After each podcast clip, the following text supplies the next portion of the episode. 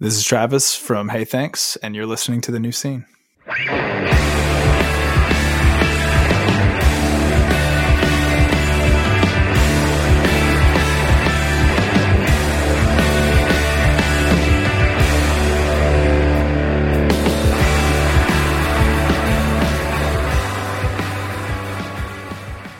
Hello, everybody, and welcome to the new scene. I am your host, Keith, but I am not alone. I am back with a special guest co host. This is two time Album of the Year winner here at the new scene, Cory Brim of Glassing. Bows gracefully. Thank you for having me. I am so stoked to be back, and this time in the hosting chair or co hosting chair. So thank you. Did you ever think that you would be here co hosting the show with me? I didn't because I thought it was going to be just me and Tommy forever. Well, it was either that or going to skateboard with Tommy's family, and I can't get up at five in the morning, and I hate going to that uh, store we shall not name. So I figured if I was going to be back, it would be in this regard. So yeah. Well, it's great to have you here, Cory. And folks, it's great to have you back with us. We've got a very exciting episode this week. James Spence of Rolo Tomassi it was a great conversation. We hear all about the band's history. We hear about their new record where myth becomes memory. We hear about all of it. And that conversation is coming up very soon. So strap in. But first, folks, you have to support the scene, the news scene. And here's how you can do that. Follow us on social media, News Scene Pod on Instagram, Twitter, and TikTok. Follow our YouTube channels. There's a main channel that has all the full podcast episodes.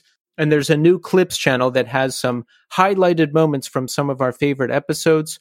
Give us reviews. We need reviews. We want them. They're rolling in. So thank you so much to everybody who has sent in a review. We're at 71 on Apple Podcasts and I think 65 on Spotify. Open up your Apple Podcasts or Spotify app. Give us a five star review. And if you write a nice review in the Apple Podcasts app, I'll read it on the air. So Thank you for everybody who is sending those in. And last but not least, we have a shirt. The Life is Music is Life long sleeve shirt is available at Death Wish Inc. Head on over to the store Death Wish Inc. Type in the new scene. The shirt will pop right up. Your purchase of that shirt helps directly fund this show. So thank you so much to everybody who has purchased a shirt. Also, let me let me just jump in and say, what are you? What is everybody waiting for? You've you've heard the man say this. The shirt's fantastic. The show's fantastic. Let's get on it, people. You know what? Thank you, Cory. Your encouragement, I think, is going to push people in the right direction, and it's it's nice to have some backup here. You know? yes, this isn't an echo chamber. We're here doing this for a reason. And look, I should also say that Deathwish does do good shirts. They they distro a bunch of shirts for a ton of different bands. I bought one from Grievo, which is a, an Austin band, and it's the softest thing in the world. The screen printing's done well. I can tell you that every shirt they do is, is awesome. And this is a long sleeve too. So it's going to get cold, not right away, but you got to prepare. You got to think ahead. What are you waiting for? Yeah, you know, there's a lot of air conditioning on in the summertime. I know that um, if you're anything like me, you need a long sleeve on hand because, Cory, I hate going into an establishment and the air conditioning is blasting and I'm just wearing a t shirt and it's it doesn't work for me. Oh, yeah. Here's my new thing. Instead of like, you know how you go to a movie theater and it's just freezing in there? And yes. so you bring a hoodie and then you just end up carrying a hoodie around the movie theater in July like an asshole. I bring yeah. long sleeves. You can like basically stuff it in your back pocket and you can support the new scene at the same time. Yeah. I'm so there you go. Yeah. There you go. I mean, Cory makes a lot of great points, folks. So in addition to supporting us, don't forget to support our sponsor, Iodine Recordings. And there's a lot going on. Folks, by the time you hear this, Start Living by the band Hey Thanks will be out. They have a new single out, Fun Charade. That's my new, new favorite single. I mean, everything I've heard from the album I love, and I can't wait to hear the rest. So make sure you go check that out. There's a new single from her Heads on Fire called Common Shame. That's a band featuring ex members of Saves the Day and Garrisons. It's a great post hardcore band. Go check that out. There's a new single from One Line Drawing called Don't Give Up. We love that. We love Jonah. So go check that out. And last but not least, Cory, there's some big news. Iodine will be reissuing Busy Signal at the Suicide Hotline by Drowning Man. I think this band deserves this for many reasons, but they laid the groundwork for so many of these like technical kind of noisy hardcore bands that you're seeing so much of a resurgence for right now. And it's about time. So thank you, Iodine. Absolutely. Yeah. It's, it, I love the record. I would periodically go over to YouTube to listen to it because it wasn't on streaming services. But folks, it is on streaming services right now. It's been remastered. There's a vinyl reissue coming in 2023, so keep an eye out for that. Can't wait to listen to the remaster. You know, I think that one of the other things about like kind of doing the remasters is, like you said, like not having to go back to YouTube. Because like, how often did we go back? And I know everyone's listening right now when used to go listen to Botch on YouTube and stuff. Unless you're like me and you have like the, the old school CD, uh, humble brag there. But like, it's super cool to like see them remaster. It's not just like they're just rehashing it and then you know just releasing it for like you know a cash grab or whatever. They're actually putting some effort into it so all about this. So let's talk about some music news. Now folks i've got two recommendations for you this week. They are currently on the new scene spotify 2022 playlist. So go check it out. We put all of our guests and all of the stuff i've listened to on that playlist i've got a heavy one and a light one for you the heavy one is a band called model prisoner they are out of Philadelphia and feature members of the Minor Times and Inkling and others. The EP is called Compulsion Analysis. If you like really gritty, noisy hardcore, you're going to love this. It, it reminds me of you know the Cory, you know the uh like the really hardcore sounding converge songs, like the D beat, like the horse gallop drum beat, and they're just that real stripped down hardcore. Do I? I might have uh, tried to crowd surf outside on the street on Monday at noon last week and fell on my head and still recovering from a concussion. I see. I didn't even pronounce the word concussion fully. But anyway, yeah, the answer is yes. I, I this is what Model Prisoner reminds me of, and check it out, folks. It's really good. And the lighter recommendation, a band called House of Harm. Uh, they have an album called Vicious Pastimes. I just saw this band open up for Soft Kill on Monday, and I'm going to talk about that gig in segment three. But wow, I, I was blown away by this band. But check out House of Harm, Vicious Pastimes. I have added a song to our Spotify 2022 playlist. Just search the new scene on Spotify and it'll pop up. So there you go. So, Cory, have you heard any new music or has anything grabbed you lately? Yes, I got a few for you. So, uh, let's see. I'll start with uh, the new album from Gospel. It's called The Loser. I believe they're from the Northeast. So, Gospel is a band that incorporates organs into like screamy punk hardcore music and it's incredible. So they had this album in 2005 where they were like no other band was doing this kind of thing. The drumming's nuts the the vocals were crazy. They have this line that's like, "Hey, you, you got a cigarette, man? I know you got one on you." And I mean, they should have just made like a T-shirt with that lyric on it. It was incredible. I used to say it like every five seconds when I was like twenty. And so they put out a new album called The Loser. Um, really love that. On the black metal side of things, I would check out Haunter, a band from Texas. They put out an album called uh, Discarnate Ails. They are completely crushing Europe right now. Super cool homies. I'm really happy for them another band on completely other side of the music spectrum um, members of uh, russian circles early russian circles and pelican a band called relayer and they put out an album called uh, wait for it relayer. It's super good. It's actually um, named after a yes album. The new relayer album is very ambitious just like a yes album is and it's super good. So that's it for this segment folks. Check back in with us at segment three. We're going to talk about oblivion access fest Glassing played that. We're going to talk about that crazy outdoor show that Cory was at where he fell on his head during Converge. We're going to talk about how we're doing. But right now, we are going to speak to James Spence of Rolo Tomassi. Enjoy.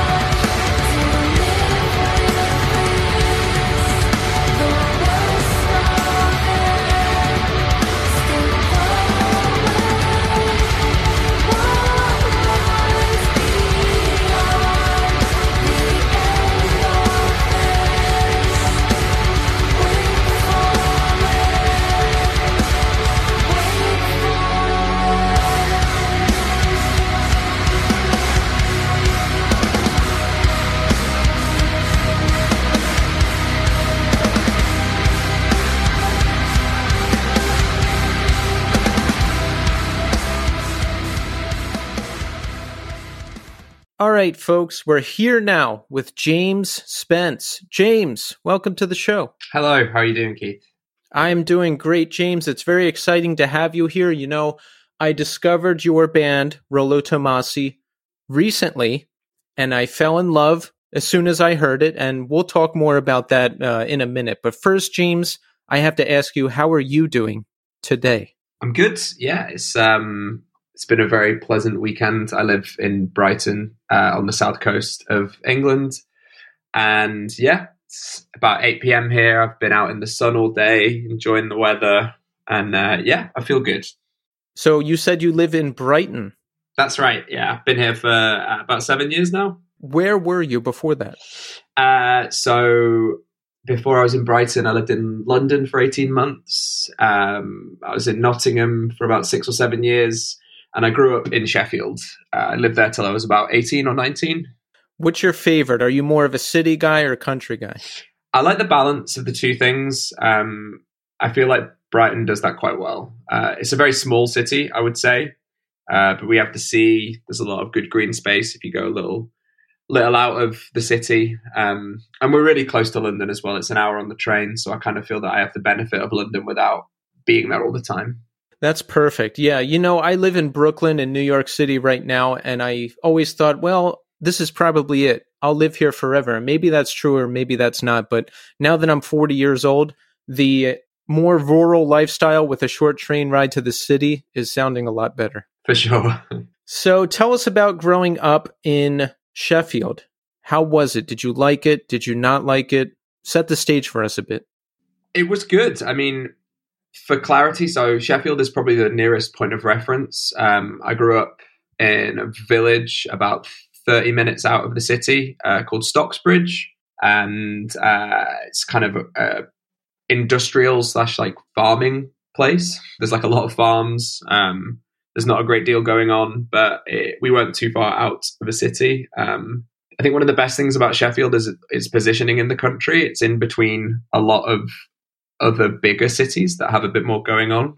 It's kind of quite close by to Leeds and to Manchester, um, but also has its has its own culture and its own scenes. And um, as someone that was growing up and getting into music, it was it was a great place to be. There was there was an abundance of uh, cool venues in Sheffield, and like I said, we weren't too far from um, other places that that seem to be a slightly more vibrant at certain points. Like Sheffield would often get missed off of um, the touring cycle by more international bands, uh, but we were never too far away from um, a show somewhere else. So, yeah, I enjoyed living there and growing up there. Nice. Yeah, I was going to ask about the music scene. It sounds like you were close to some good stuff, which is good. And I'm from a smaller town myself, just outside of Philadelphia in Pennsylvania but we created our own scene where many of the influences I've heard you mention in interviews would come through. We'd get Dillinger, we'd get Zao, we'd get Converge, we'd get everybody, and then we could go see them again in the bigger markets. It was a real nice collective of music and people and bands and friends that we had. Yeah, that, that's really cool. I mean, I think the issue sometimes that the UK has, has with that is that obviously it's a much smaller place and that, you know, the cities that were nearby to us were like maybe 30 minutes away. And while sort of like more domestic bands, like bands from the UK, might play Leeds and Sheffield or Manchester and Sheffield, it's kind of it's a bit of a rarity that um, people would do like multiple of those places, just because it's yeah, music in the UK has kind of always been slightly oversaturated as like just because the yeah that is is what it is. But um, but yeah, Sheffield definitely had a good thing going. There's been a lot of really cool bands that have come out of it. Certainly while while we've been around. Um, obviously, Bring the Horizon, I think, would probably be the biggest band that's um, come out of kind of like heavier music um, in in Sheffield. But there's also bands like 65 Days of Static, like a really interesting post rock band. Um, oh, I love them. Yeah, yeah, they they took us on like one of the first like proper in inverted commas tours that we ever did. Really? When? Uh gosh, maybe 2006 or 2007. Um I think that's a really cool thing about Sheffield. I think if you were involved in sort of an alternative scene, it was it was really easy to meet most people that were involved in that. There was a period of time when I was maybe 16 that I I worked on Saturdays in a sort of alternative clothing store, um, and one of the guys from 65 worked in a shop next door that was owned by the same person, and I kind of met him through that. It was kind of quite a chance meeting, I suppose, and ultimately, yeah, it kind of it helped us get to go and play shows with them because I at the time was a very very excited teenager that probably wouldn't stop talking about my own band, and it uh, it was it was enough to kind of put us in the shop window, and um, the result was yeah, like a uh, I think we did seven shows around the UK with them, and at the time the London show that we did it was like the biggest venue we'd ever played, which is very cool. I mean, there weren't a lot of people in there when we played, but it's it was an interesting lesson. Absolutely. How do you work it with uh, the friend you met through 65? Do you do you just talk about your band and he asks to hear it? Or do you slide him a demo or ask about a show at some point? Like how do you work it? I think it was probably a combination of all those things. Um, i mean truthfully I, I, can't remember exactly how it would have gone. It was probably about 17 years ago at this point. Yeah. But um, at the at the time we were kind of playing like a decent amount locally. So it was just a case of I don't know, making him aware of what we were doing. Um, I think at this point, like I was putting on a lot of shows myself because ultimately we didn't really, we didn't know about getting shows from promoters and how you did any of that. So it was just easier to to book our own gigs and and to try and trade shows with other bands from other like nearby cities. So yeah, I think we were just starting to play and starting to make a little bit of a name for ourselves locally, maybe, and it just kind of reached a point where I think they'd taken enough notice to want to give us the opportunity, which was really cool. It was um, it was a very very good experience to get so early on, and something that we were very lucky to do. Like I think we would have all still been in the equivalent of high school at the time. So yeah, we we we were very very lucky to to have that and to sort of form a meaningful relationship early on. How old were you when the band first started?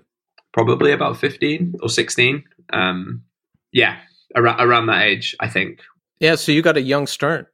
We did. Yeah, I mean, uh, all of us that were in the band at that point had been playing in bands for, for a few years even by then. Like we all started messing around with music when we were about 13 or 14.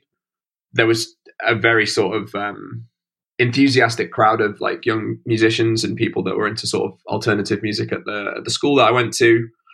And yeah, most of my closest friends, we all kind of got into bands and similar bands at the same time and and all played instruments. Um, so the natural kind of conclusion of that was that we would start making music together. Um, and yeah rolo started when i was in sort of the final year of school. So yeah i would have been 15 16 um, but we didn't really start like doing anything that i would consider meaningful for like a couple of years. It was very much like we were just rehearsing and and still trying to figure out what that band was and what it what it meant and one thing I didn't realize until doing some research about you is that vocalist Eva is your sister. That's right. Yeah. So she got married um, a few years ago, so we don't share the same name anymore. So I can appreciate why, if you've only started listening to us recently, you might have missed that. Yeah. Talk about the dynamic of starting the band with your sister. I mean, you guys must be pretty close and get along and have similar interests if you're able to start this band together. Well, yeah, it's it's that absolutely. I mean, we're really sort of close age wise. There's maybe like 18 months between us, and growing up, we we were into the same music. Like you said, we we shared the same interest, and for for the most part, we shared a really similar group of friends. And it was yeah, it was just something that we'd always been enthusiastic about together. Um, it's one of those things. I think because of how young we were when we started it, it just was something that felt normal and natural. I think when when that's all you know, it's it's not something that necessarily doesn't feel unusual. Um, and it's in yeah, I think for us it's kind of stranger that it's something that people have always wanted to highlight so much. Um, maybe because it's at a point when people that have siblings, you know, they've had their interest in music and they can't imagine it being something that they would share like sort of years later. But for us, because it's been something that's been an ever present, it would feel weirder to for it to not be the case, I suppose. Yeah, when I think about it in terms of myself and my family, it's weird because my older brother I barely talked to at all when he was in high school, and my younger brother I was kind of at odds with sometimes. But if you're just in it, if you guys have the same friends and you like the same music, it just makes sense. That was it. Definitely. It was, um, yeah, it all came supernaturally. Plus, the band I toured with had two brothers in it, so it's like it's not completely out of the ordinary. Well, that's it. And yeah, there's plenty of bands that, you know, we've played with over the years where there's been siblings in the band. But yeah, just I think obviously we were at the time and even now, I suppose, a little bit of an outlier um, as being a brother and sister. So, talk about the early days of the band and the inspiration that went into it.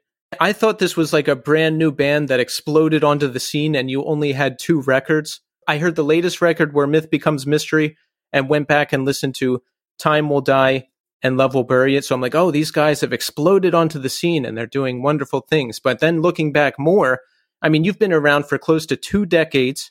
You have a lot of material, a lot of fantastic material that's changed a lot over the years. So talk about the beginning.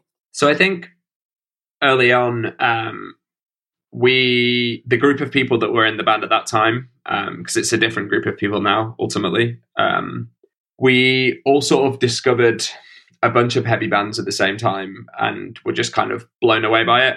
There was no one else sort of locally to us that sounded like these bands, and we just wanted to do something that was kind of a reaction to that. And I'm talking about bands like the Dillinger Escape Plan, uh, the Locust, Converge, the Blood Brothers, and for us, yeah, that was it. Was just very, very exciting, um, and and kind of unlike anything that we'd heard. I suppose parts of it did feel like a slightly more, so well, a slightly sort of natural extension of some of the kind of punkier stuff that we'd been into before. Like, uh, I think before this, everyone was kind of quite into skate punky stuff like Fat Wreck Chords and and epitaph bands. Um, so it wasn't like you know we'd not been listening to distorted guitars or anything, and then all of a sudden we started getting into Dillinger. It was sort of, I suppose, a natural evolution in terms of our tastes. And yeah, we decided to form this band to kind of try and do our our take on on what we were into at the time. And this was at a time as well when in the UK, at least, like I suppose metalcore was what was like super popular. Um, so I think even then, we definitely felt we were kind of going against the grain a bit, and and we had to sort of really work to kind of find like kindred spirits and, and bands that we could play with. Which, to be honest, has always been uh, the case. Really, like it's it's I suppose it's difficult for us to to play in a bill with bands that we sound exactly like, and sometimes that's good, sometimes that's not so good. but um, but yeah, I mean, at the time in the early days, we were very young, very enthusiastic, and sometimes that made it hard to find shows. Um, you know, when you're 16, bars and their owners don't necessarily want to let you in to, play music. Um, and yeah, it wasn't always easy to be taken seriously, I suppose. Um, I think a lot of people looked on our band as more of a novelty rather than um, rather than anything with any sort of artistic merit. And you know what, looking back on it, m- maybe it was uh, a little bit. Um, I think definitely if we played with a band now, I'm, I'm 33 years old, if we played with some people that were 16, they would probably look like they were 16 and it would be unusual. Um, but I think at the time we were just kind of, uh, I don't know, really sort of headstrong and, um, and wanted to be taken very seriously. But yeah, we, we started playing shows and, and touring as, as soon as we could. Um, we wrote a lot of music. We self released because we didn't know how we could find people to release our music. And we just kind of kept at it. And I suppose things started to happen very organically. Um, and that was with just meeting people at, at shows who would then kind of go to release music for us or help us out with other shows and tours and yeah, we just um, we just got out there and kind of got in amongst it and and just worked hard. Um, and that's a lot of what I remember about the early shows and the early days. I love to hear that because when I was younger and putting together bands and doing that kind of stuff, I think I was waiting for the right situation to be handed to me or looking for people to do things for me. Like, hey, can you get me on this show? No. Okay, I guess I can't play a show. But it sounds like you're out there just getting it done. You're booking your own shows. You're out there networking, you're self releasing, you're doing it. You have the passion, you are getting this thing done. Yeah, it's, it's one of those things where I think it would be quite easy for me to sort of look back on it nostalgically and, and make it out like it was this I don't know huge power play to like be a super DIY band or whatever. But it was very much kind of coming from um, a naive perspective of just sort of being like, oh well, we really want to do this, so we'll just do it. Um, it doesn't really matter that you know that there's no one else there to kind of do it for us. This is kind of just you know there's no sort of alternative to to not doing it, so we'll just do it. Um, I think we kind of arrived at um, a bit of an interesting point for music generally. It's kind of, I suppose, we are a band because of our ages and when we started playing that straddles kind of the internet starting to play a big point in in bands' careers and like sort of the rise of social media as um as something like you know I'm kind of I've been around for long enough at this point to kind of remember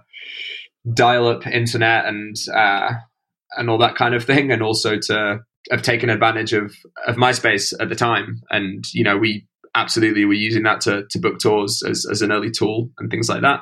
But um, yeah, it's it's kind of it's it's strange. It's something I've thought about recently, really. That um, yeah, I don't really know how bands would do it now, kind of get TikTok famous or whatever, and uh, and then go and play shows. But for us, it was just about kind of uh, actually tangibly going to to do something, um, taking advantage of those tools that we had and and getting to work.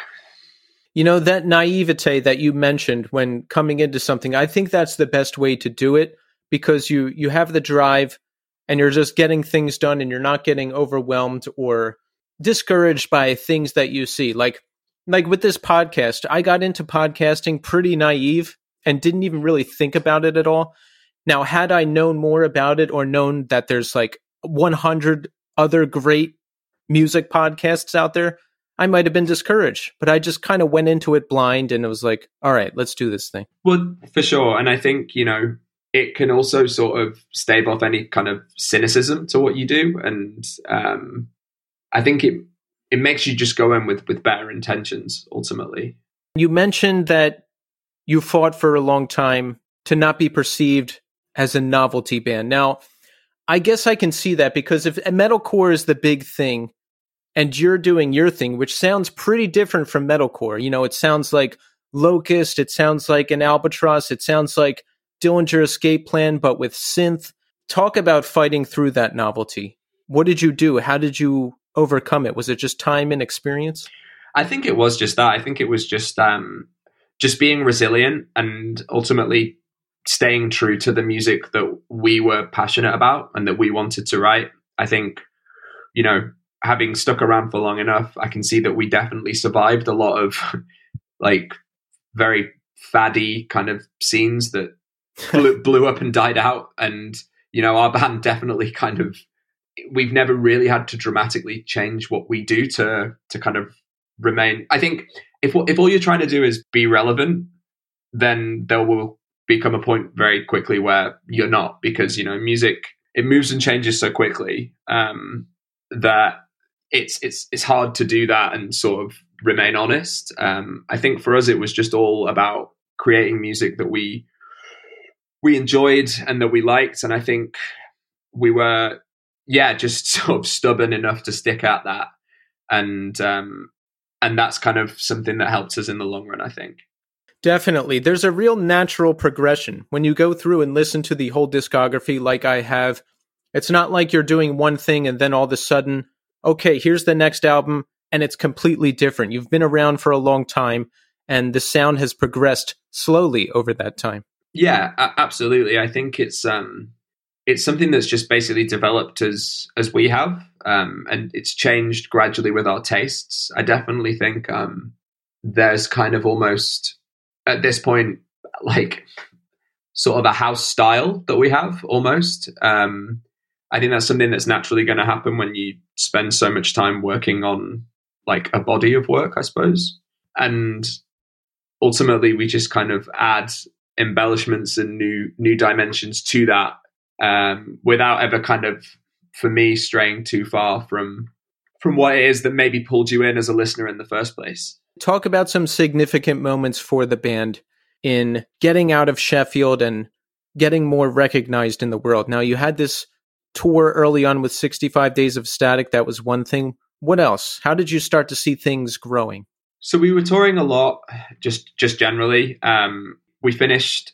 I'm trying to think of the timeline at this point. I mean, I'm probably going to confuse exactly when these sorts of things happen, but you'll have to forgive me. Like I said, it was a very long time ago. Um, we finished high school um, and basically just started touring like as hard as you can in within the UK with the view to kind of give it a go before potentially going to university uh, or college, I suppose.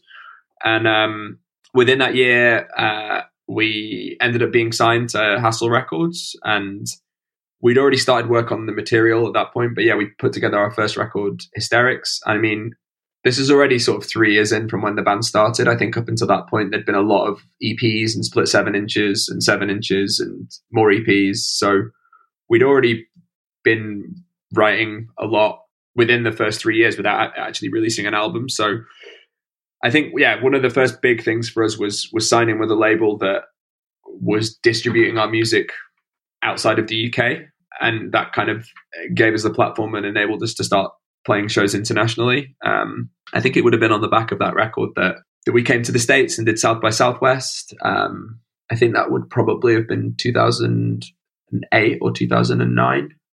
2009 probably. How was that? Like your first US gig? It was incredible. Um, it's something that I still remember vividly. I think crucially for us, none of us was 21 yet.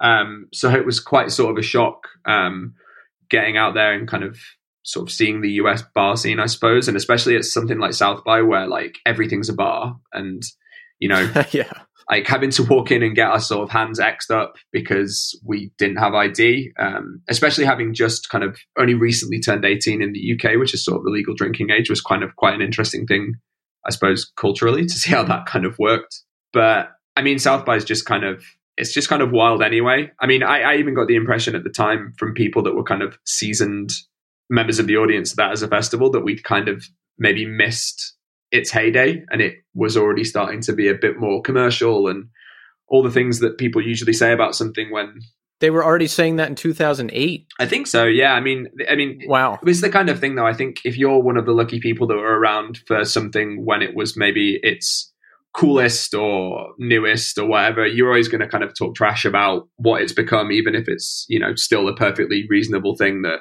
most bands are able to use and kind of get something out of I think it's kind of maybe just um, some people letting nostalgia get the better of them. But um, but yeah, I mean, I remember going there and I was just so so so blown away by the amount of shows that were happening, the amount of bands that were playing. Um, I remember just trying to fit in seeing so so many bands play because um, a lot of these bands were sort of bands that I was aware of just because of the internet that hadn't necessarily made it over to England yet. I'm talking about bands like like Health, the Mae Shi, Genghis Tron, Tone for the Painfully Alone, like a, uh, like a lot of artists that like me and Eva particularly were really into, and for me it was just wild getting to go and, and see them play. Um, I think we did like it was something like seven shows in five days. It was like it was really sort of heavy going. Like we were never really used to playing more than a show in a day, and when you're having to do that and kind of like carry all of your gear across town and uh, set up in like crowded, unusual spaces. And on top of that, you're kind of meeting quite a lot of people, and it's really, really warm, and you're jet lagged, and it's um, ultimately, I remember it being quite overwhelming. It must have been overwhelming in a great way. I mean, you're 18 years old, you're playing your first gigs at South by Southwest in the US and there's like 7 of them in 5 days. Oh yeah, I mean I say overwhelming. I mean I mean it in a very good way. It's kind of just it's the sort of thing I think being in our late teens and early 20s was probably something that we benefited from just having the kind of energy and the stamina to do that kind of thing. I think if I was having to do that now, it would be a different story entirely. But we kind of we had the sort of enthusiasm and the sort of um, the energy to kind of to maintain being there and also like you know playing and wanting to go and see shows and see what was going on in um, in Austin. But uh, yeah, that was definitely sort of one of the first kind of it was a real sort of landmark moment because it was on the back of that that we uh, would ultimately end up coming to work with Diplo, who did the second record that we did. Did he produce that? Yeah, so he was involved as the as the producer for our second album, Cosmology, and that was because he he saw us play at one of the showcases that we did at South by. Oh, that's incredible. Yeah, I was reading about that a little bit and I know he was huge or is huge in Philly because I don't I used to go to DJ nights and that kind of thing. I never loved the music, but I did really love getting high. So, Yeah. you know, good place to do that at the DJ events and he yeah, he was like he's like a big thing. but that was it. I think it was it was one of those things where at the time I didn't realize what that it was a big deal that he wanted to work with us because it was so far removed from from what I was into. But it was sort of people around me that made me aware that it was a like unusual and b like probably kind of a big deal and that he was a name, I suppose, um, and Yeah. kind of you know gave me his credentials and the other things that he'd been involved with. So yeah, we ended up coming back to the US a few months later to um, to record a record in in Los Angeles with with him. Which again, you know, it's something that happened. I mean, nearly 13 years ago, but but it's something that I suppose is still is still interesting and still sort of a bit of an outlier that people want to talk to us about it. So again, it's like yeah, it's part of the band's history, I suppose. But yeah, again, it was an incredible experience to to be there and to be um, to be able to do that and to make a record in in the states. It was something that didn't ever seem like it would be feasible. So yeah, very very cool time. Yeah, it must be very affirming for you and the rest of the band. I mean, you're coming to the US to play for the first time. You get noticed by this producer artist, and now you're coming back to LA to record a record. That's the dream, right? Well, exactly. Yeah, I mean, it's the kind of thing that you read about happening to other bands, and the kind of for it to happen to our band. I mean, even now, it's kind of quite it's quite surreal to sort of hear the whole story kind of uh, distilled into how you just put it because it is you know makes it sound so simple but there's so many moving parts that go into something like that and there's just so much sort of chance and circumstance that goes into something like that happening but yeah i mean you know it's it's something that we did and something that again i'll, I'll remember forever because it was just such um just a wild experience yeah So you're fresh out of high school, touring the world with your sister. Are your parents freaking out? Do they want you to go to university? Are they uh, telling you that you better take care of her and all this other stuff? What's their reaction to it? Um, I mean, my mum is sort of one of our biggest supporters going and always has been and has always kind of championed our decision to to pursue this. I never had any pressure to go back to school. Um, it was always kind of very much do this. You don't know how long you're going to be able to do this for. There are other things in your life that can wait. And this is sort of all about opportunity and, and taking taking chances while you have the opportunity to take chances. So she's always been incredibly um, encouraging of us of us doing it. I love that. My parents too. I I failed out of college and had the opportunity to go tour with a friend's band, and I was like, "Hey, what if I did this?" And my parents were like, "Okay."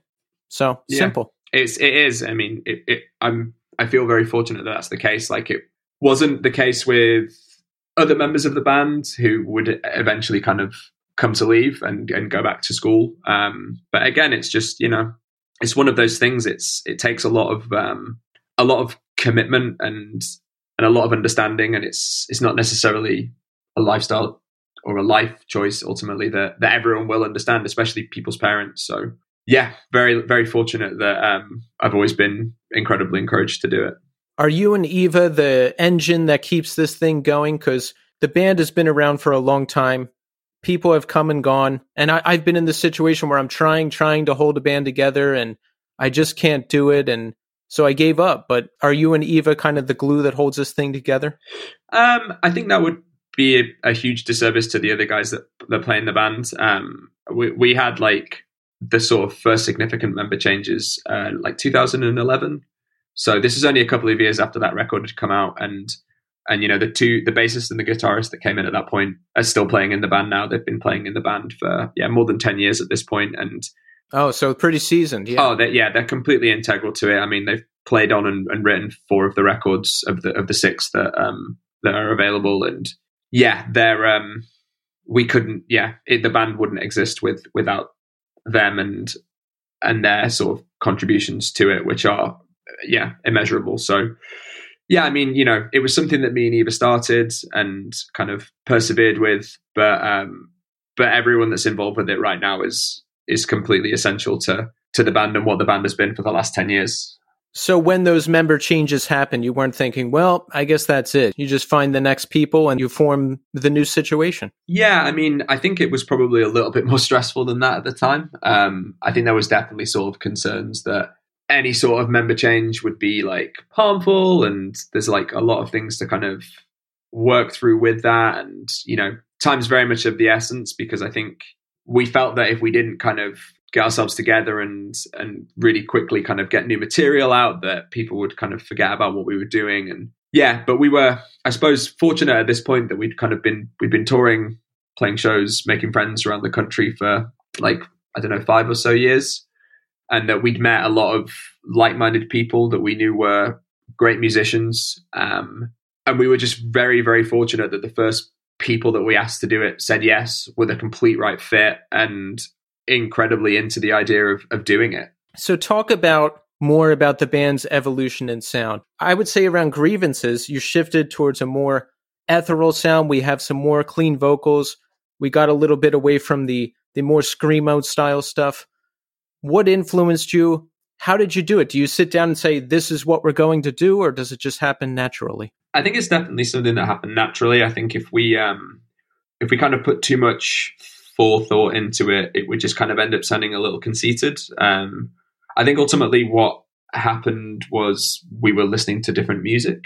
I think this is a point probably where I was kind of listening to maybe some more electronic music and kind of ambient stuff and wanted to kind of work that in. And ultimately, Grievances, I mean, the record that came before that, Astraea, was the first that we had new members join on. And writing that record was, it was like learning how to be in a band again. Um, it was kind of really sort of redistributing the balance of the songwriting, figuring out how to make music together with these new people. And I think the grievances being the second record we've done with uh, with Chris, who plays guitar, and Nathan, who plays bass, it was sort of them more confidently being able to kind of contribute to to the band generally. Um, I think a lot of the kind of darkness on that record and the kind of ethereal stuff that you're talking about was definitely um, something that Chris brought in.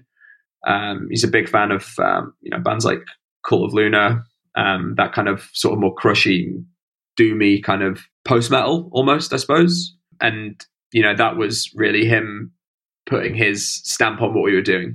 But yeah, I think the music was always going to naturally change, given that we pretty much replaced fifty percent of the people that wrote it.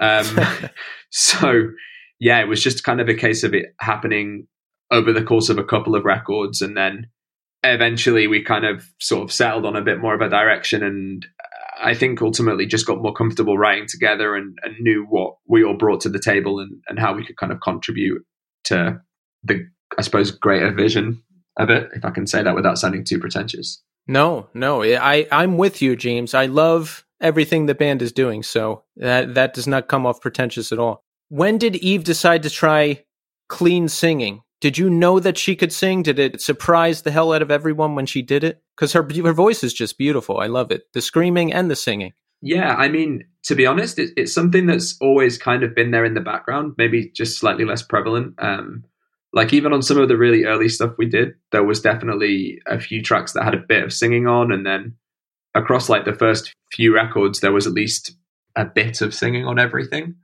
I think we just kind of reached a point where the music that was being written just there was more space for it in there.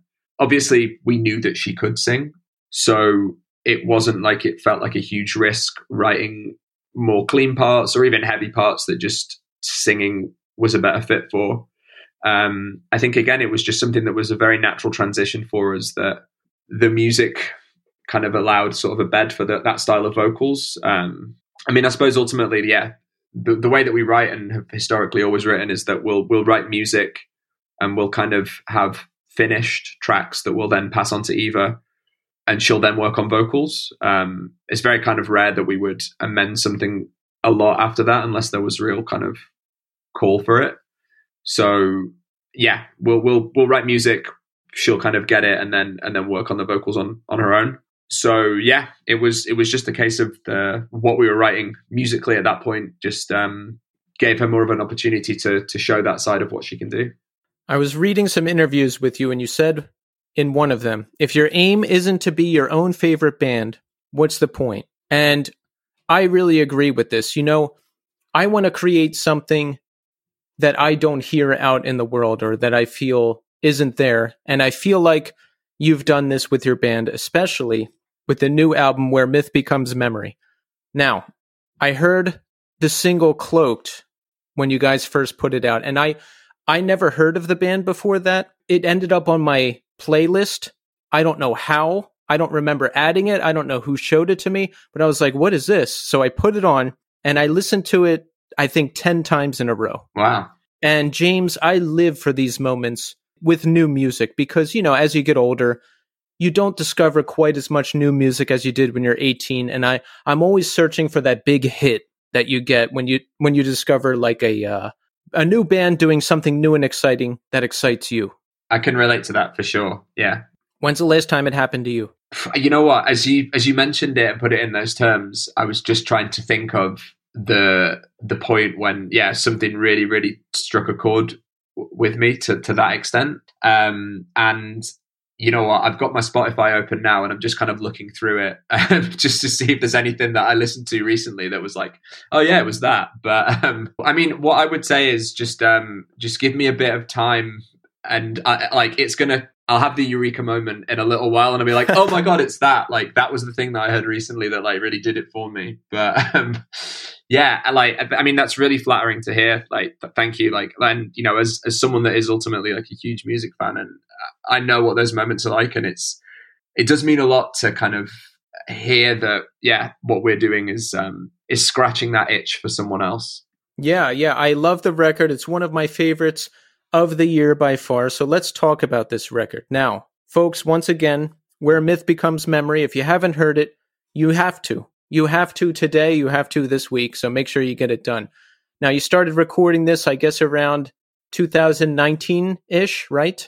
Yeah. Um, or I should say, you started writing it. Sorry, you are right. I think, you know what, like the last few years and everything that's kind of gone on with the pandemic has kind of skewed my perception of time so much. Yeah, it's impossible to perceive time anymore post pandemic. It's just you can't. Yeah, I mean, you told me that we started recording that in 2019, and I believed you because yeah, as far as as far as I was concerned, that that that seemed feasible. Um, I used the wrong word. Yeah, I mean it worked. Um, but yeah, we we started writing it definitely that in in that year. I mean, maybe even a few months after the the record before it had come out. I think we, we released Time Will Die and Love Will Bury in 2018, and and the whole process of writing that had been so enjoyable and and fruitful that we were kind of of the opinion that we should just keep going. Like why why would we stop making music when we were in such a good place with it? Um, we may as well kind of continue to take advantage of the fact that we'd kind of hit this really rich vein of productivity and, and form with, with the writing. So we never really stopped i suppose. Um, there's a few tracks on on when it becomes memory that definitely were written. Yeah it, literally the months that followed the release of of Love Bury It. Um, I definitely remember we, we wrote Prescience really early on. Um, we wrote Closer really early on.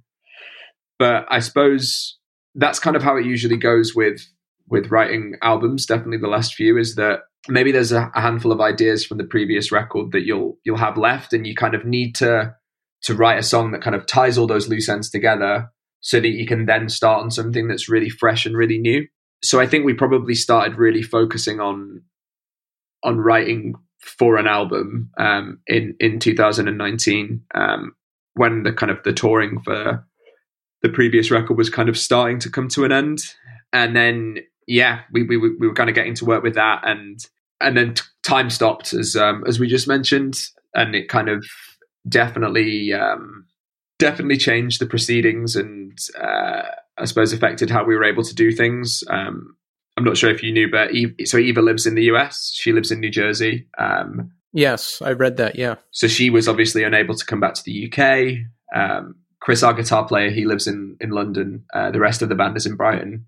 So immediately we're in this kind of position where we weren't able to sort of meet up as, as frequently, and and everything kind of had to sort of transition to to being written purely remotely. Um, I mean, I suppose one thing for us, we'd always ha- always had an element of that because it, it's been a really long time since every member of our band has lived in the same place. But you know, we'd periodically be able to get together and rehearse at you know whenever we chose to, um, and that was something that was kind of taken away, I suppose, halfway through writing this record. Um, so, so yeah, then we were kind of stuck in our houses, and uh, different people were finding different levels of productivity available to them at different times. I think it was it wasn't always easy. It didn't kind of come naturally. I think you know at the beginning the notion of being just, just stuck at home with all this time to yourself was sort of what I'd always wanted in terms of being able to like really focus on music um, and have time to kind of practice and, and play and, and play around with ideas. But ultimately, I didn't always feel that I wanted to do it. Um, I think it was a hard lesson to learn, but I think I kind of came out of it realizing that I needed the balance of everything else in my life to kind of feel creative. I I need kind of everything else to go on to to want to go and write music. It's not kind of just a tap you can turn on. But I suppose fortunately we kind of all went through those sorts of feelings at different points. So there was always someone that seemed to be getting something done. um, so that by the time we were able to kind of get together, um, we had enough material to to really work out um, a bunch of songs. And I think, given that everyone had spent more time developing material on their own than they normally would have, by the time that it got to presenting it to the rest of the band, the ideas were just so much more fully formed, and and we've been able to trim the fat a lot sooner than we normally would, and it just meant that we were, yeah, just just considerably more productive um, than we ever have been. And I think I think that shows on the record uh, for sure. I think the ideas to me sound and, and feel a lot more developed than they have on, on previous records. And and I know that yeah, that that is definitely down to the environment that it had to be written in. Absolutely. I can affirm that. Everything just sounds so tight and concise and perfect. So you're writing during lockdown. Did you have to learn how to do things remotely and softwares and all this stuff, or did you already have some of that infrastructure in place since people are, are a bit spread out? Exactly that. It's something that um, we'd already kind of pivoted to working that way. So it wasn't as if we kind of had to really start it all from scratch and kind of really get back to basics. It was something that we'd we'd gotten pretty well sort of practice with on, on the previous couple of records. Um, and I think, you know, we, we'd always known that Eva was going to be living in another country when we, when we wrote this. Um, I just think there was an assumption that she would at least be able to come home and play the songs with us before we recorded them, which which she wasn't able to do. Like we'd never played the songs together when when she went in and, and tracked the vocals, um, and it was only several months later when we when we played our first show um, in October of last year that we had even played the songs together. What was that like? I mean, that must have been crazy it was quite surreal, and I suppose because of the way that we'd rehearsed it and how personally like I play off certain people for I suppose my cues to like kind of change and know what's coming up next and and that sort of thing. Um, to kind of have something else introduced into that was a bit um, I don't want to say off putting, but it definitely kind of threw me a little bit. It was almost as if I had to relearn how to play the songs again uh, because there was this new new element that had been introduced. Um, but I mean, you know, it was there was definitely a great sense of relief that it worked. I think it would have been um, would have been another story if kind of Eva had turned up in it and it didn't sound good. But um, yeah, I mean, it, it did, fortunately. So yeah, we're okay. Absolutely. And uh, the thing I love about this band is how seamlessly you can shift between sounds because I don't know, sometimes when a band does it, it can sound forced or awkward, but you can do it in the same song, or you can have a super heavy song, or you can just have a lighter song. Uh, you're living the dream. You can do it all in the same band. Well, uh, we're trying our best. Thank you.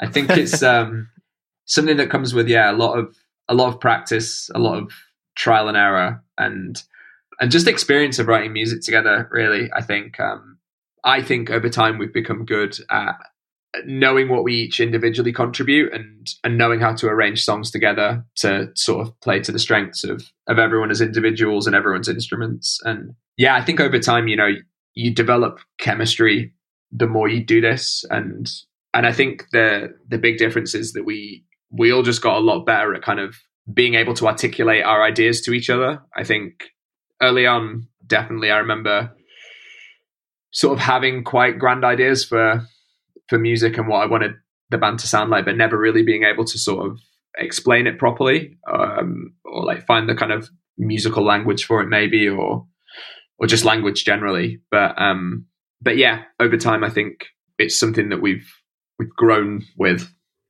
t- together as, as as a group. Absolutely. So, how has the reception to where myth becomes memory, the new LP, been? You must have all kinds of crazy offers rolling in late night talk shows, big tours? um, it's been very, very positive, and we're we're really, really pleased with um, with how it's been received ac- across the board. Really, um, I'm still waiting for um, for Jimmy Kimmel to get in touch, but um, yeah, he has to. He he would be a fool not to. So you had a headlining tour recently. I saw some pictures that, that looked like uh, some great crowds. How were the shows? Very good. I mean, you know, it's it's the longest amount of time ever that we've not toured for in in all of my adult life. To to have taken an involuntary like three year break from touring was strange when it's something that you become so accustomed to, even if it's only something that happens kind of periodically. Like I wouldn't want to make out like with this band that tours super super hard, um, at least anymore. But um, it was uh, just a huge relief to to be back and doing something so familiar after after a few years of, you know very sort of unfamiliar experiences, I suppose. And yeah, it took us a few days to get into the swing of things, definitely. But um, by the middle of it, we kind of really had hit our stride um, with how comfortable we felt on stage and how the material was to play. And and yeah, by the end of it, it was just um, quite easily the best sort of headlining tour we've ever done. Um, and that was kind of yeah a huge huge relief and just something that we all kind of felt very hugely proud of, I suppose. Um, you know, a lot, a lot of work went into kind of getting to that point and, and to, to have finished it and, and for it to have gone the way that it did, we were, we're all very, very pleased about it. It's got to be the best feeling because it's a long time to get from writing the record to performing those shows, even longer because of the shutdowns and everything else that happened. Well, this was it. I mean, you know, we recorded the album in um, in January of, of 2021. And then it came out in February of 2022. So, you know, it's, it's a full year afterwards. And I mean, it was quite unusual doing all the press for the record because, you know, they're asking us all these questions about, about how the recording was. And it was at that, at that point, I, I couldn't really answer the questions that sort of honestly almost because I was like, well, it was, it was a year ago. Like, I can just about remember what I had for breakfast today. So, you know, you're asking me about like how I felt recording something a year ago. Um, so yeah, it was that that was sort of a real strange element to it as well. Sort of having to sit on the album for that long until I mean the, the, the thinking behind it was we we wanted to try and delay the release of it to a point that we knew we'd be able to tour. Um, we didn't just want to put a record out and then it, it, sort of be up in the air about when we could play gigs again. Um, for us, like being able to get out and tour it was sort of an essential part of that process. So we pushed it back to February with um, with that in mind. And I mean, we still had to cancel the the mainland Europe shows um, just because of the COVID sort of restrictions there at, at, that point. But we were able to kind of add a few extra UK dates at the last minute and, and make sort of a longer run out of it at least. Um, and yeah, it was just like I said, just just really really great. And I think um, there was definitely sort of a mood in the room that I think a lot of people we're ready for shows to be back and we're kind of grateful to be there and to to sort of have something that kind of um, was like yeah a signifier that things were moving in the right direction with with the pandemic. When you're sitting on the record for a year do you almost think oh it's just never coming out or do you forget about it or get sick of it? I mean that's a long time to be sitting on a record. Yeah i mean it was it was hard not to feel frustrated by it. I think for me, it was just uh, about making sure that as soon as it was out, we were ready to go and making sure that we were kind of rehearsing sort of semi regularly and and also just trying to just to be patient with it. I mean, ultimately, the UK was sort of in a state of lockdown to a varying degree between the January that we recorded it up until I think about September of that year anyway. So I think, you know, everyone's expectations with the previous year in mind had completely been um, reset just with impatience and, and everything that goes with that. So at no point did it kind of feel like a hardship, I suppose. Um, I think we were just grateful that we'd been able to go and make it. Um, and we knew that it was going to come out at some point. And like I said, you know, because it was evidently clear at that stage that gigs, for the most part, would not happen that year, it didn't feel like too much of an issue to kind of just sit around and wait on it. I think we did feel a degree of confidence in the album itself. We we were really happy with it, and and we felt that you know it, it was something that was going to be worth waiting on. Absolutely, hundred percent. So during that year, during all the lockdowns, how do you cope? What do you do to pass the time? It sounds like the band takes up a significant amount of time, but what else do you do? Uh, I watched a lot of movies. Um, I tried, I tried, I tried to read as much as possible, and I actually studied a little bit as well. Um, I did a course online uh, for a little bit. And what course? Uh, so I did. It was just a very general arts and humanities course with the Open University. Um, it was kind of a, a course that was specifically aimed at people that were potentially looking to go back to studying, but had taken a bit of a break in education. Um, and I was able to kind of do that for free. Um, so I took the opportunity to just have a go at doing it to see how it made me feel. And it was nice to have routine, and I yeah I enjoyed doing it. It was it was something that kind of occupied me and uh, stopped the brain rot ultimately. Yeah, I felt grateful as well. I was in a relationship at the time, and that took up a lot of time.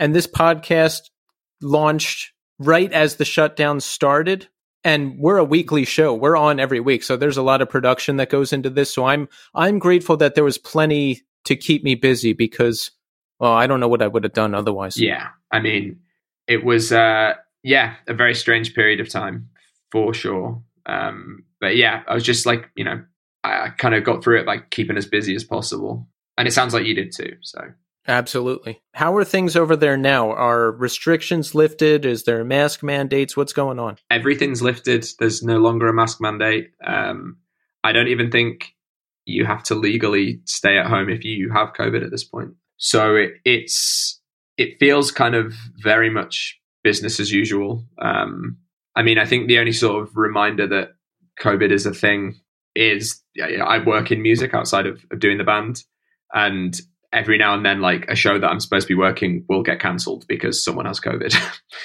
um, but yeah, I mean, it, it, kind of it feels that our government is kind of choosing to to just move on with it and uh, t- just to try and yeah, just get through it that way. And whether or not that's the right thing is, uh, I suppose, it remains to be seen. But um, but yeah, you know, there's no restrictions in place. You can basically do whatever you like. Yeah, pretty much same here. I still wear a mask when I'm around crowds because I haven't gotten the virus yet, as far as I know, and I don't want to. I mean, yeah, I've had it twice already, um, and oh. I can confirm it's it's not very fun. So uh, yeah, I don't I don't blame you for trying to avoid it. How are you feeling? Do you still have any lingering symptoms? Are you doing okay? Well, you know, I actually just had it like a couple of weeks ago, um, oh. and I still feel like a bit fatigued. Um, mm-hmm. But it's it's not stopping me doing anything. Um, you know, I'm still able to kind of yeah have a normal carry on and, and sort of exercise and do all the things that I want to do. I just get a bit more tired. But you know what? That could quite easily just be getting older as well. I don't want to necessarily put it specifically at the at the doorstep of um, the coronavirus. Yeah. How old are you? Uh, I'm 33. Okay. Yeah. See, I just turned 40 and I'm finally starting to feel really tired. Not just regular tired, but like I can't go outside for more than three hours. I got to go sit down. Got it. Yeah. but it took this long, so I'll I'll go with it. Yeah. Why not? And I, I'm afraid of the virus because I feel fatigued just normally, and or my brain feels scrambled, and I have trouble remembering things. I mix up people's names, so I don't even want to think about what would happen post COVID. Well, this is it. I mean, the kind of the fog that comes with it, and uh, yeah, the kind of COVID brain. elements to uh, to it uh, are, are very real. You know, like it was. I think the main thing that kind of had for me personally when I had it a few weeks back was just not really being able to concentrate on anything. Um, and you know, I, am someone that likes to try and be as productive as possible when when I have a task at hand, um, or when I don't have a task at hand, trying to find a task to do. so, right, not really kind of having the capacity for that was quite uh, frustrating, I suppose there's nothing worse than just having to sit there and do nothing. I'm crazy with, I always want to be doing something, whether it's working on the show or going to band practice or meeting up with somebody or cleaning. I just always have to be doing something. And maybe that's healthy and maybe not. But last time I got really sick, I just had to lay there in bed and it was, it was not a good time. Yeah. No, I'm, I'm, I'm very much the same. I was, yeah, a lot of time spent on the, uh, on the couch let's talk about what we've got coming up. Now we've got this new record out. Do we have do we have more tours? Do we have more dates? We do. So, I mean, I'm not sure exactly when this is going to air. I don't know if you have sort of a release schedule for it. By that time, we very well may have uh, announced US tour dates. So, um, oh, now this is a question I was going to ask about. I, I went through all of your old tour dates that I could find on the internet and I didn't see a US tour or a US run. I saw one show at Brooklyn Bazaar, which I live right near in 2017. And I was like, damn it, I didn't know about them back then. So we um we toured the US twice in the last few years. Both times was supporting the number 12 Looks Like You.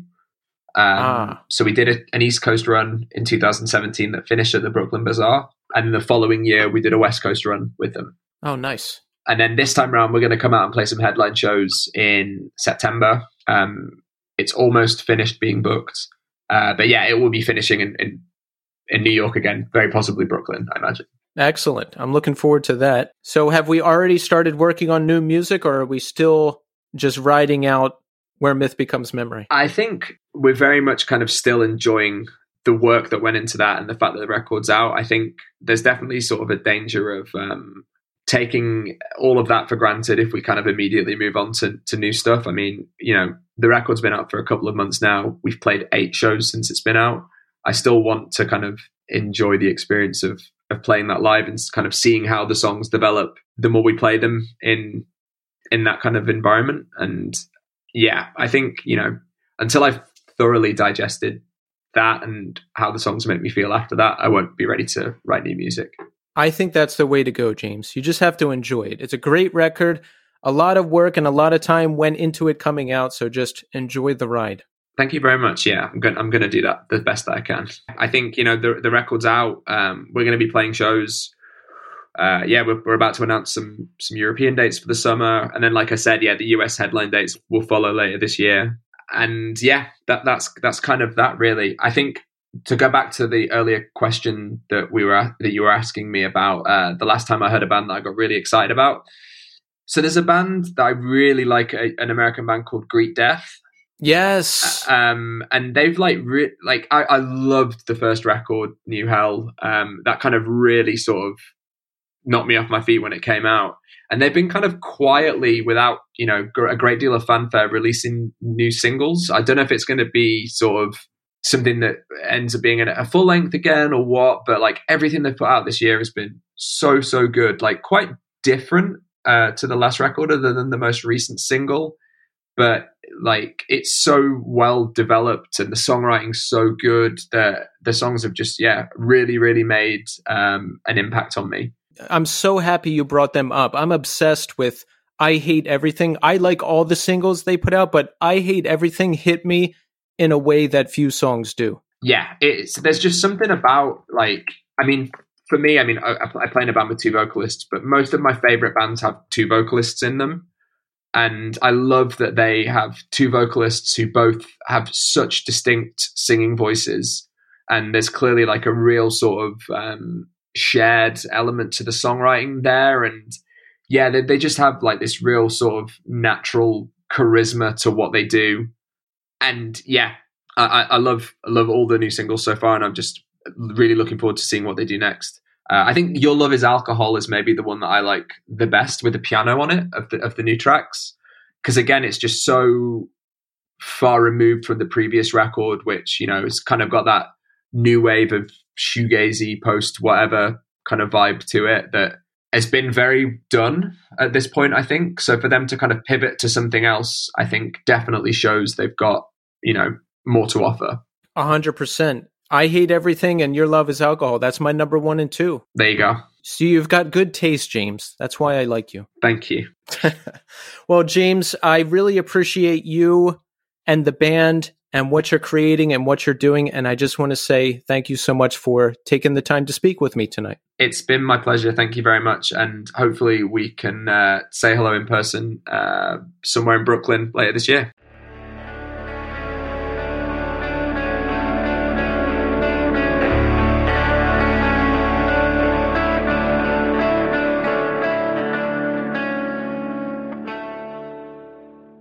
There you have it, folks. James Spence.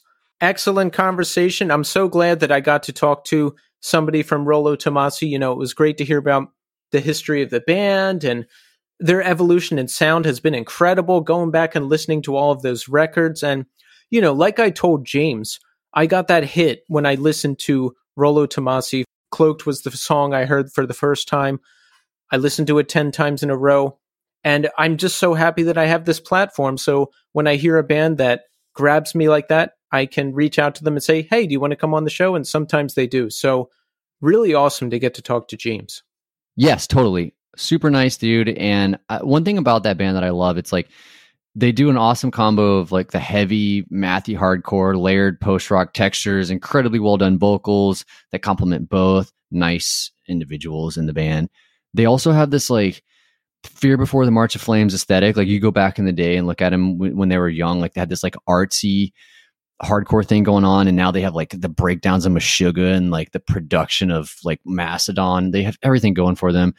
I really love the band. And also another thing about them is in that interview you hear like how they like kind of how to break at South by Southwest. You as somebody who lives in Austin who's like played South by Southwest all the time, that's really hard to do. You know, like you, you go into that, that festival thinking you're going to like make it big. Someone's going to see you. Reality of it is I got to hang out at the artist lounge this, this year, Humblebrag. And it was just like a bunch of like 20 year olds from the UK that like are so broke and are trying to figure out like how to just like get a free white claw and like a burger because they don't they don't even like dude these bands are like losing money on this thing like shout out south by southwest so i thought i thought that was really awesome and they've just like gone so far such a great band. All the other fun thing about uh, where myth becomes memory, uh, I can tell you for a fact, Keith, the longest I've ever jump roped was 48 minutes because I jump roped through all of where myth becomes memory.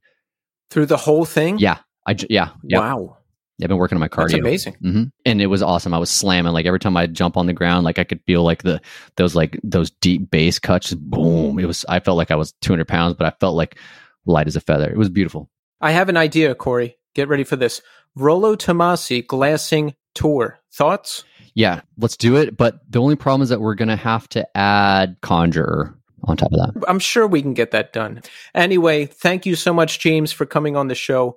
Fantastic. We loved it. Now, Cory, let's talk about how we are doing. Now, folks, we have attended gigs, many gigs, and we are going to talk about them right now. Now, this past Monday, I got to see Soft Kill and House of Harm at St. Vitus. Now, Catherine Moan opened the show.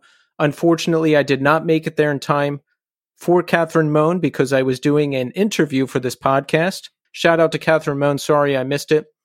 Uh, direct support for Soft Kill was House of Harm.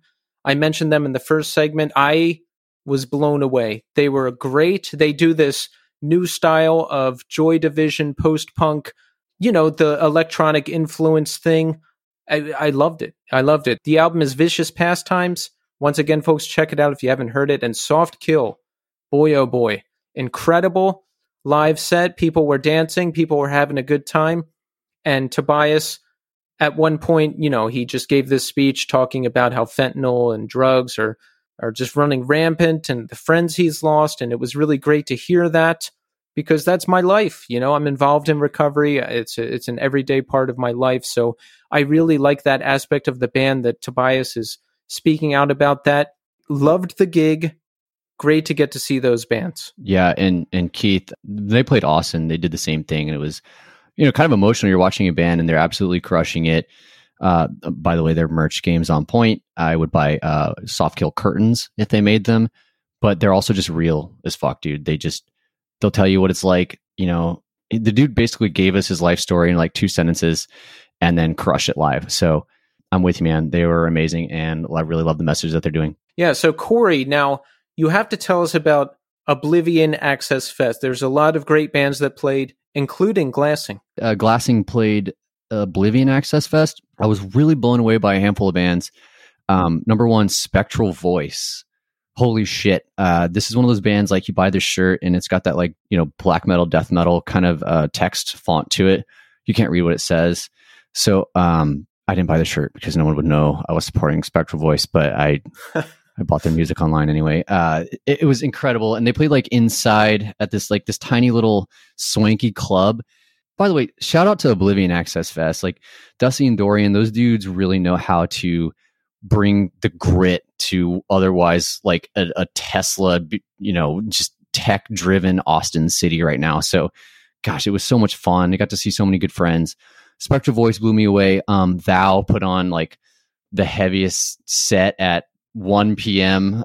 it was right next to, gosh, it was so fun. It was like, it was like industry meeting, you know, uh, the, the punk DIY ethos. It was incredible. Like the, the way it all worked. So that was playing at like 1.30 on a Friday, right? And like literally next door, like there's construction for like a new bank or something right downtown.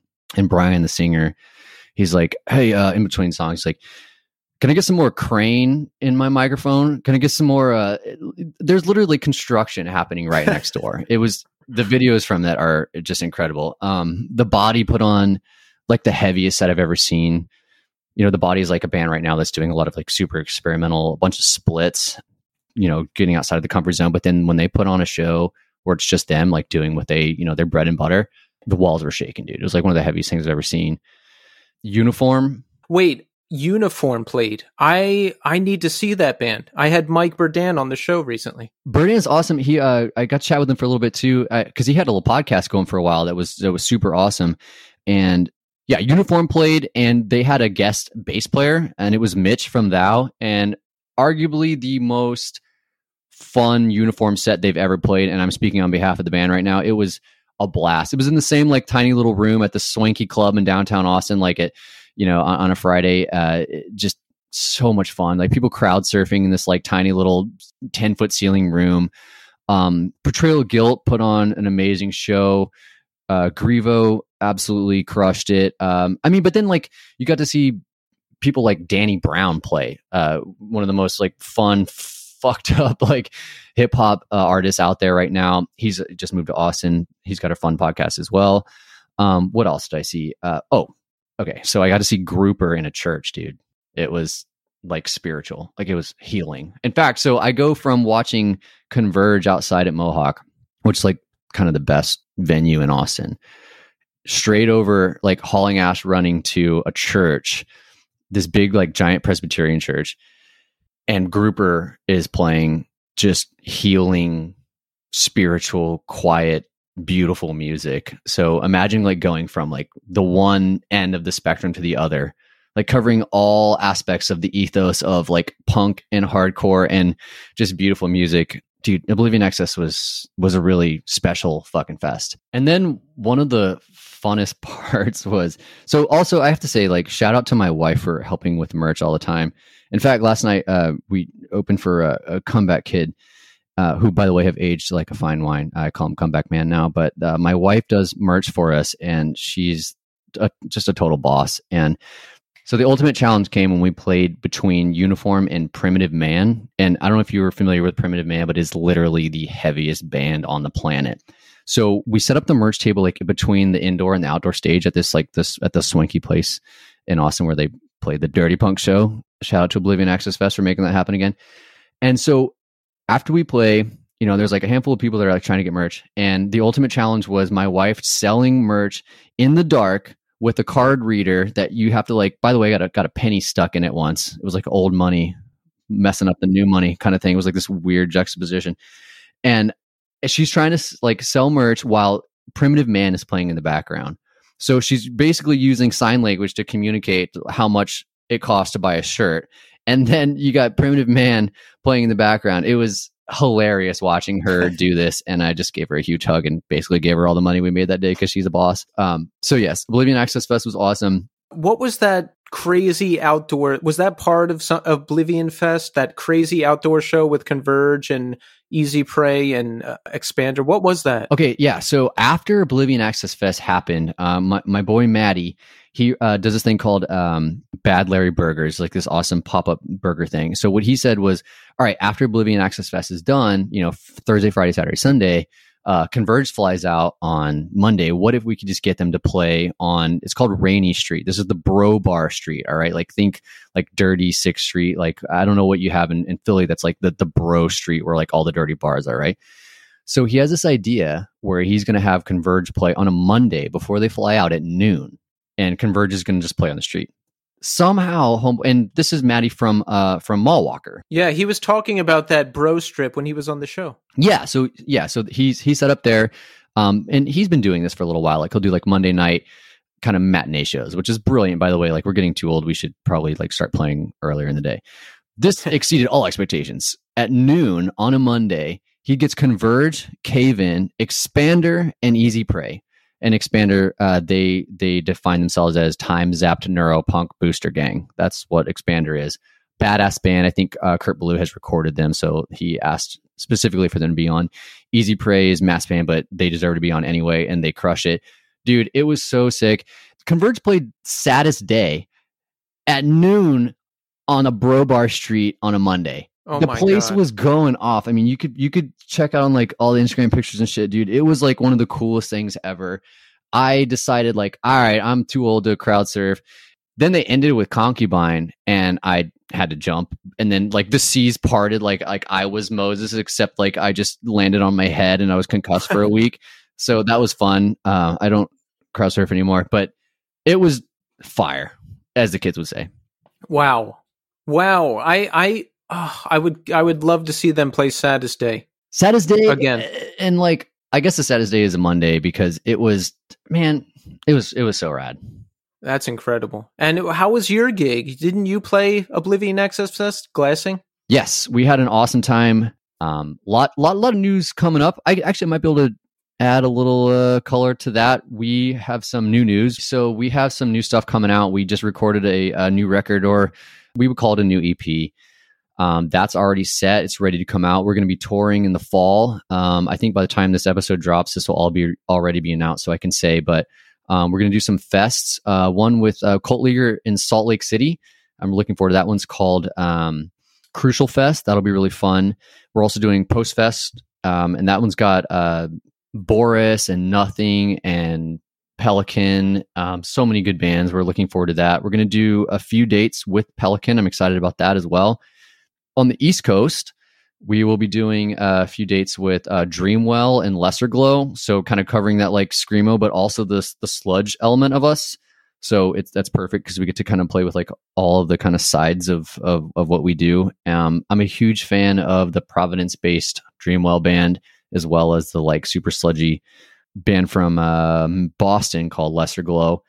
Really excited for all of that. Um, and then we, we put out some new shirts that are very uh, anti-religious. I'm not excited for my dad to see. It's got a nun just chugging a uh, rosary down her throat, so that'll be fun. Yeah, so Glassing's got some new stuff coming out. We got we have the the new record or the new EP and uh, some tour dates coming up. That's exciting. Any New York City dates? Hmm? Hmm? Hey, all right, you heard it here first. Brooklyn at St. Vitus with Lesser Glow and Dreamwell on Memorial Day. No. Yes, on Memorial Day. Wow. Oh, okay. Awesome. Because uh, wait, isn't Memorial Day like next week? Labor Day. My bad. Oh, Labor Day. Yeah. I mix them up too. No, okay. Labor Day. Okay. This is exciting. It's so weird, Cory. I haven't seen you since There. I saw Glassing in 2018, I think, but I didn't even know you then. It, it was yeah, I think it was 2019, but it was at that same spot. yeah. We can like memorialize the moment we met. Exa- uh, in the same place. It's going to be incredible. Yeah, man, it'll be fun. I can't wait. Okay. So And I can make it up to you for seeing you at um at Furnace Fest and not saying hi. Oh, that's right. I've completely forgot about that. Yeah. Man, I wish you would have said hi. There were points where I was just walking around by myself. No, remember this was me saying, "What would Keith do?" And Keith would not go up to Keith and say hi. But if you're Cory from Glassing, you can. All right, from now on, like that joke was funny the first time I did it, but I'll never do it again. There's some very sad and tragic news this week as well that we want to address. There was a school shooting in Uvalde, Texas. 21 dead. Tragically, I was reading the news today. The kids were two days from graduation, and I'm gutted. I mean, just saying that right now, my stomach drops. I, I'm so sick of the repeated violence and the inactivity on anybody in Power's part to actually do anything about it. Cory, you're you're from Texas. Let me hear your thoughts on this. Yeah, it, it hits close home. I mean, it doesn't matter where it's happening. You're going to feel just sick over this continuing to occur. But um, look, I don't have kids. I know you know you don't either. But this is way past any anything like that. I mean, I, am actually looking at an elementary school as we speak, dude. Um, I live on a corner house right next to this, and dude, these kids are like my friends. Um, I mean, there's just there's just no there's really nothing else to be said other than it's just disgusting and it's it, it's hurtful to humanity to continue to allow anything like this to occur. Is there anything more fucked up than than what this is other than not doing anything about it? The only thing more fucked up than what's happening is the fact that we're allowing it to happen. Oh yeah, time and time again with no action and I'm sick of it. I'm sick of it. Something's got to change and something's got to change soon. So our deepest condolences to anybody affected by this tragedy. It's just it's just terrible. And beyond that, dude, like one thing I like about this podcast and and the general scene that we are talking about all the time here is that there's this accepted notion of intolerance towards this type of bullshit right? We all agree i mean the reason we all make the kind of music that we do and that we listen to the kind of music that we do and that we have this sort of the things that we're trying to get out of ourselves emotionally none of us have any tolerance for this bullshit right? And that's one thing like i mean just like being at the show last night and being at oblivion access fest this weekend you just you just feel it in the air you know? And i'm sure you felt it at softkill too. You're surrounded by people that you know would never accept any sort of acceptance of the status quo, which is disgusting right now. And that's why I love being a part of the hardcore metal punk scene because like it's it's it's a home, it's a family it's for a lot of people for a lot of different reasons. But when it comes to this kind of shit, and there's very few things that we don't tolerate, but this is fucking one of them. Yeah, I feel like we're most of us are on the same page, and that's why I love this community. We don't have the solutions, but we hope that they're out there. So we're going to continue hoping. Now, folks, that's it for this episode. We hope you enjoyed it. I enjoyed it. Did you enjoy it, Cory? Hey, have me on anytime. It's always a blast to be here and keep doing what you're doing, Keith. Thank you, Cory. Thank you. I'm looking forward to seeing you. And folks, we're back next week with a brand new episode and a brand new guest. So thanks everybody for listening. And until next time.